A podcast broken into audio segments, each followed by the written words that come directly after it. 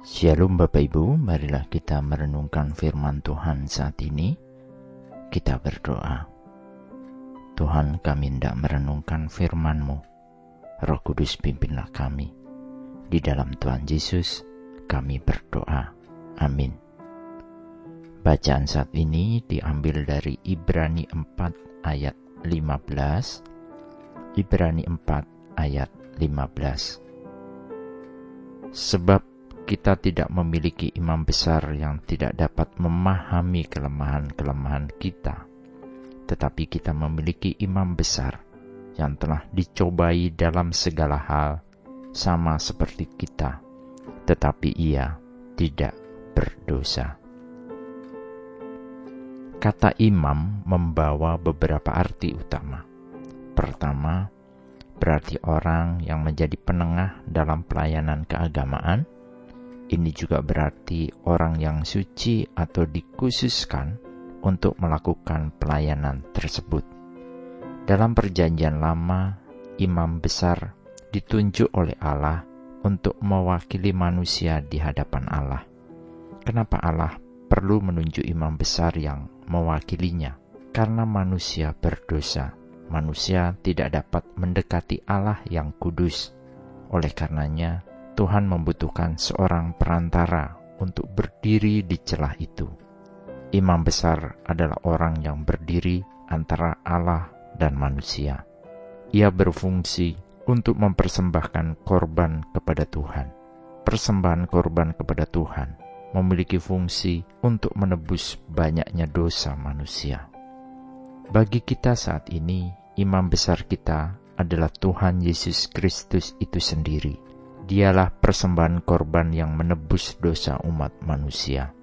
Segala hal ditanggungnya dalam keserupaan sebagai manusia, mati dan bangkit dari dosa untuk menebus kita. Tuhan dicobai, dihina, ditolak, semua diterimanya tanpa membalas dan berbuat dosa. Dia menyerahkan segalanya kepada Tuhan untuk membelanya karena itulah Tuhan Yesus dapat bersimpati pada semua kelemahan manusia, kesedihan kita, keberdosaan kita, ketidakberdayaan kita, bahkan kemiskinan kita untuk melawan semua goda dunia. Tuhan tahu kehancuran hati yang manusia rasakan, karena Tuhan juga hancur ketika Dia tidak dipercaya oleh manusia.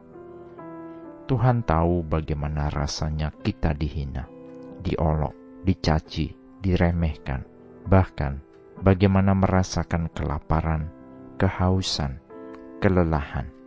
Semua telah dialaminya. Kita sungguh bersyukur memiliki imam besar yang agung, yang memahami semua kelemahan kita, karena dia menghadapi ujian yang sama seperti yang kita alami tetapi dia tidak berdosa. Tuhan bersama kita hari ini saat kita menghadapi masalah dan cobaan. Percayalah, Tuhan menyertai kita senantiasa sampai akhir zaman.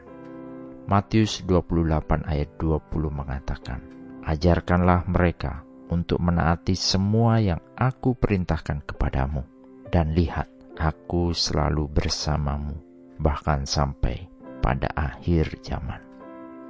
Jadi bagaimanapun keadaan kita, lemah, sakit, miskin, rendah, tampaknya tidak penting.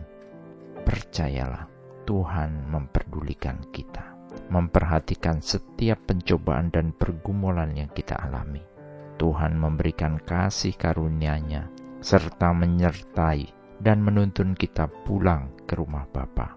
Inilah jawaban menjadi pengikut Kristus terhadap semua bentuk ketakutan keraguan, kesulitan, sakit hati, dan keputusasaan. Amin. Mari kita berdoa. Bapa Surgawi, sungguh kami bersyukur dan berterima kasih. Tuhan telah datang ke dunia untuk hidup dan mati sebagai manusia, sehingga Tuhan memahami semua cobaan dan masalah yang dihadapi oleh anak-anakmu di dunia ini.